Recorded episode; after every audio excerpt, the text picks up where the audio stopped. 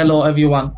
Welcome to the African People Podcast. This podcast is about Africa regarding the political side, the historical side, the economical side, the cultural side, and so many more. Each week, I deliver my best thought and analysis regarding Africa. Here, your host, Amabiba. I have a special guest with me here. Her name is Clara Gerard Rodriguez. She's a criminal lawyer in France, and she's a specialist in international public law, international crime law, and humanitarian law. Thank you so much for joining me this weekend on African People Podcast. Thank you. Thank you for having me. Thank you. Please, can you tell us uh, a little background about uh, Vital Kamerhe, please? Uh, yes, so Vital Kamerhe is a prominent politician from the DRC, where he's very well known. He was the president of the National Assembly until 2009, uh, which is when he resigned to join the opposition and create his own party, the UNC, so that's for Union of the Congolese Nation, um, with which he was a candidate at the presidential election in 2011 and 2018. During this last election, he eventually formed an alliance with current President Felix Tshisekedi, um, according to which, so Tshisekedi was supposed to be candidate for the 2018 election and Vital mm-hmm. Kamerhe for the 2023 election. Mm-hmm. Um, he eventually became Felix Tshisekedi chief of staff in January 2019 mm-hmm. and is now considered to be the number two in the Congolese government. Okay. I know that uh, Vital Kamerhe has been sentenced for 20 years uh, in prison for embezzlement and uh, public funds. Can you walk us through about that, please? Yes, so Vital Kamerhe was arrested on the 8th of April 2020 in connection with an investigation into a program called the 100 Days Program, which mm-hmm. is a program of construction of housing and public infrastructure, including transport infrastructures in the DRC that was initiated by President Tshisekedi when he came to power. Um, Vital Kamerhe was arrested and charged with corruption and embezzlement of public funds in connection with this program. Um, he was sent to the Makala prison, which is one of the, the main prisons of the DRC in Kinshasa, um, where he shared his cell with nine other accused in conditions quite dramatic for his health, including, um, you know, in particular in the context of the, the actual current pandemic of uh, COVID 19. So, this is why, even before the beginning of the trial, we formed an urgent appeal to the UN Working Group on Arbitrary Detention to mm-hmm. ask for his um, immediate release, mm-hmm. considering the illegality of his detention, according to both Congolese law and international human rights standards, um, and also the detriment that his condi- detention condition put on his health. So uh, the trial eventually started on the 11th of May. It lasted only mm-hmm. five days. There were only five days of hearings, and Vital Kamerhe was sentenced on the 20th of June. Uh, so he was mm-hmm. sentenced to 20 years of forced labor um, so not only mm-hmm. in, imprisonment but forced labor, uh, and 30 years of ineligibility and inability to access public office. Okay, so so so let's talk about that. So why are you convinced that he's innocent? Because uh, I think so. Some people think so he's innocent, especially the people who support him. So as a lawyer, why are you convinced he's innocent? I mean, I am personally convinced of Vital Kamerhe's innocence, but more importantly, um, and because it's not for me, you know, as a defense lawyer to assess whether he's guilty or not, that's the, the job of the judge, eventually speaking. Mm. And um, what we see is that in the DRC, like in any other democratic nation with an independent justice system, the burden of proof falls on the shoulder of the prosecutor. Mm. Um, so said differently, it is the job of the prosecutor to bring forward the proof of the accused person's guilt. Um, in this case, we see very clearly that the prosecutor didn't bring this proof, that the prosecutor didn't prove the guilt of Vital Kamerhe beyond a reasonable doubt, mm-hmm. but more importantly, that there were no contradictory debate of the evidence brought forward mm-hmm. that the defense lawyers, so us and our co-counsel in the DRC, didn't have access to the case file, were not able to assess the evidence, to debate this evidence before the judge, and that the judgment that was eventually entered on the 20th of June does not meet the standards expected by you know in, international law instruments um, which which are are necessary to for a fair trial and fair trial rights of the accused. So i mean the question is not so much why i'm convinced of his innocence is whether the prosecutor proved the guilt of Vital Kamerhe and whether the, the bench judges conducted a fair, independent, impartial trial and eventually reached a fair verdict. And this is not the case. Okay, so so so so so you just said that you don't think so they find guilt. So I think so they have to find guilt before they sentence him for 20 years in prison. Absolutely, absolutely. Okay. Okay, okay, talk, okay. That's the reason why. I, that's the reason why I think so. They find him guilty, especially about the contract for those housings, because according to information, they have to build the 1,400 houses, and then they did not finish to build that. So, talking about a, a little bit about politics, some people think so is politics. Do you think so? Politics has played a big role? I mean, of course, the, the, the trial of Vital Kamerhe is first and foremost political. Uh, and not only given, you know, the position and the title of the accused, who was the president's chief of staff and presented by everyone as the next candidate of the of the union for in the in the 2023 presidential election, but the nature it, of the trial itself was very political. The the trial was live streamed on TV from you know the courtyard of the prison. Um, Vital Kamerhe was wearing his inmate outfit.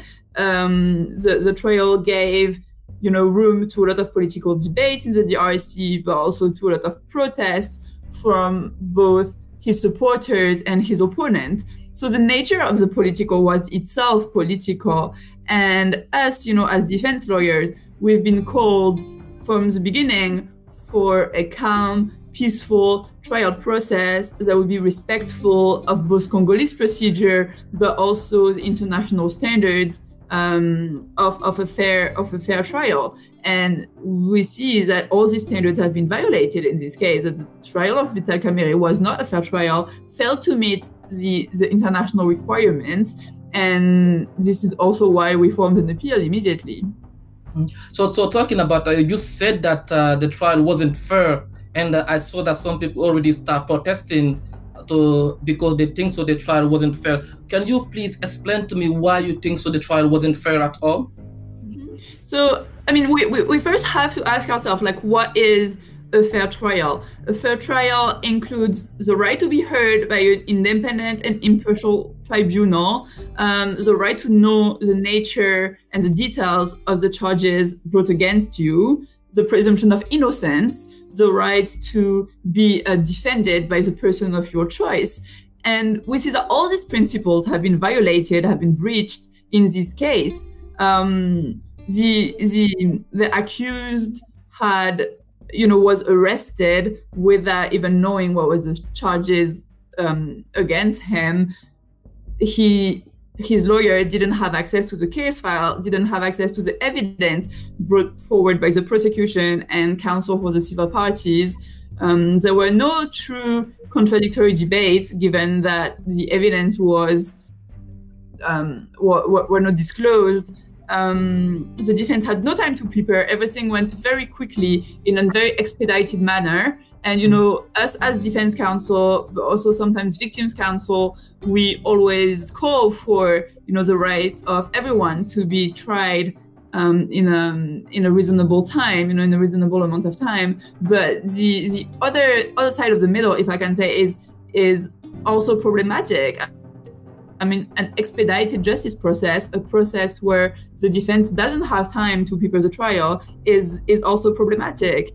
Um, something also very dramatic happened during this trial since uh, the president, you know, died on the second day, like the night of the second day of court, and was replaced immediately by another judge who didn't necessarily have the same knowledge of the case and yet was not given the time um, to prepare. So all of these reasons plus you know the detention of Vital Kamerhe, who also did not meet international standards, who didn't respect Congolese law, in particular in times of uh, in terms of um, of delays and where where where didn't meet the, the standards that we expect from a country like the DRC, which is a very you know influential country in Africa and um, which is in the process of a democratic transition.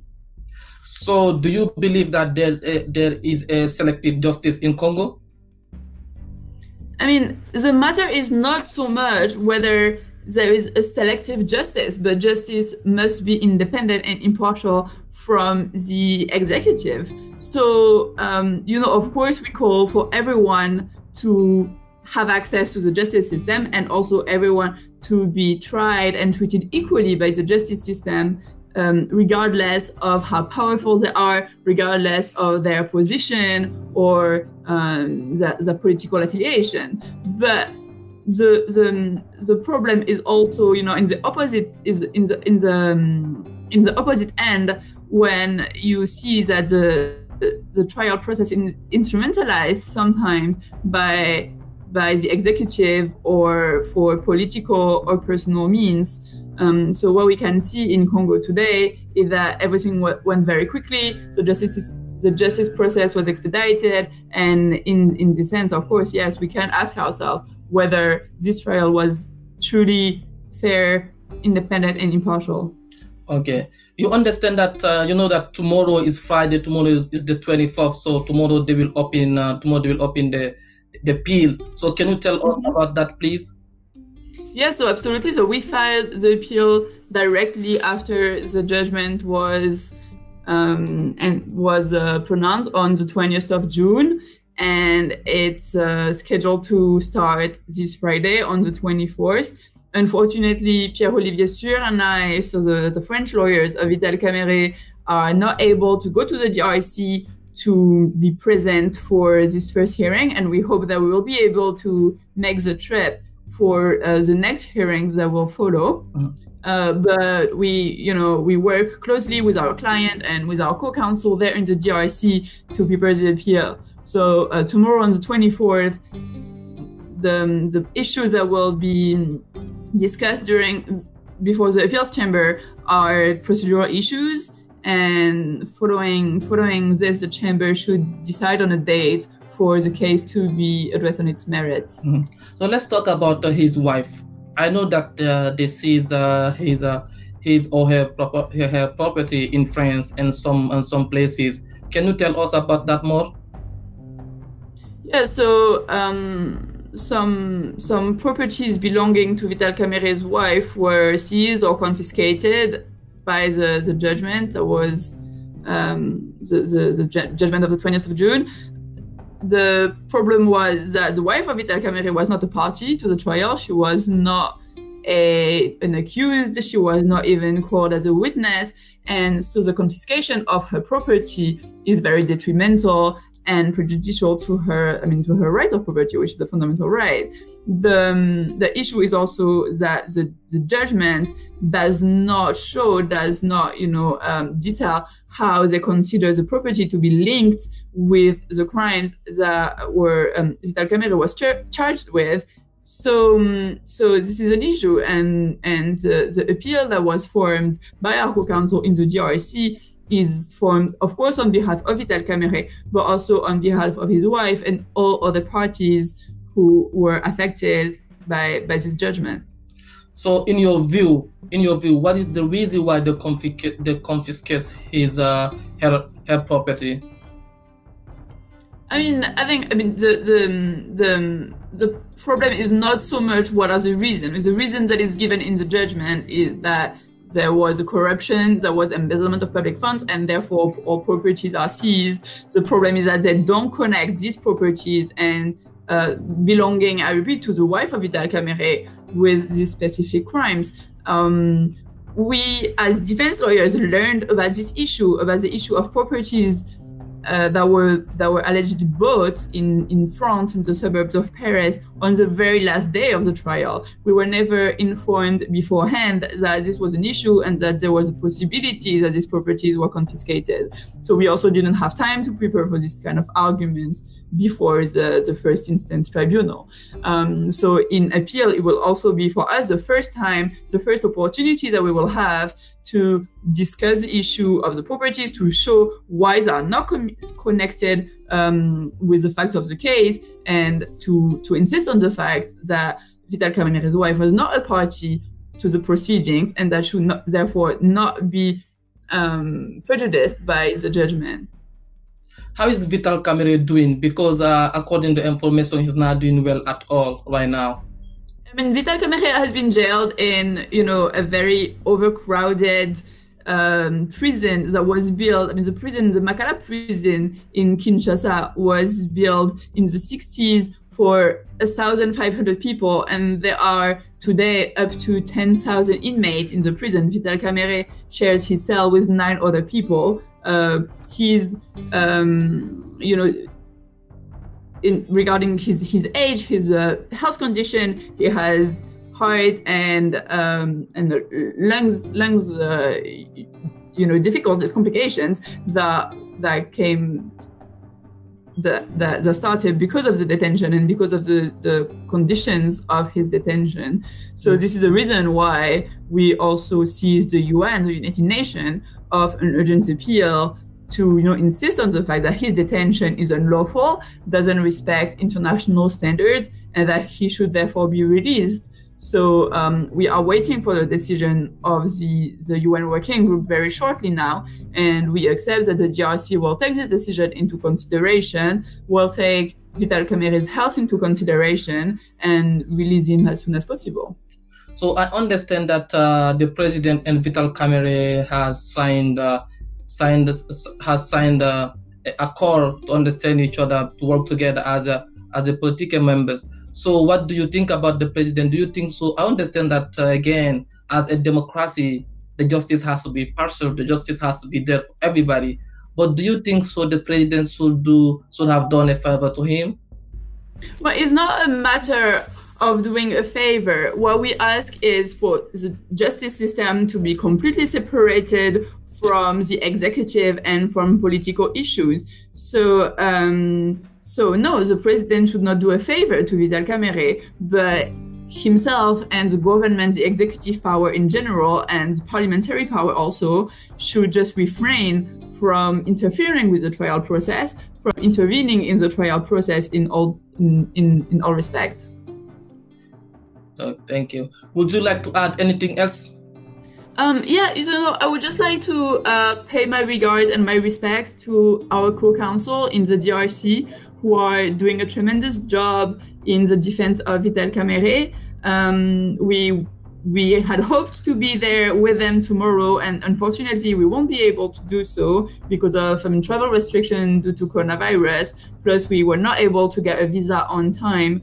Um, but you know, I mean, the DRC is a great country, is a very influential country today, and um, and we, you know, as defense lawyer, it is also our job to point out the the flaws of any any justice system, and we do so uh, in the DRC, but also in France, in Europe, in the US, um, everywhere, because at the end of the day, we all work towards you know the same goal, which is a future where the all trials will be fair, where the justice system will be truly uh, independent, will be truly impartial, and where the human rights of all people that come before um, the justice system, being you know victims or accused, have the, the human rights respected. So today I really want to pay my regards to our co-counsel in, in the DRC, but also to all lawyers around the world, both, you know, uh, defense lawyer and victims lawyer who are fighting every day for, for fair trial rights to be respected.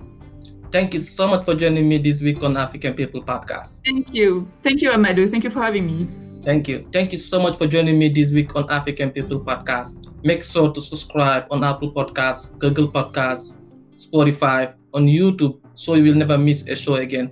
Thank you so much. See you.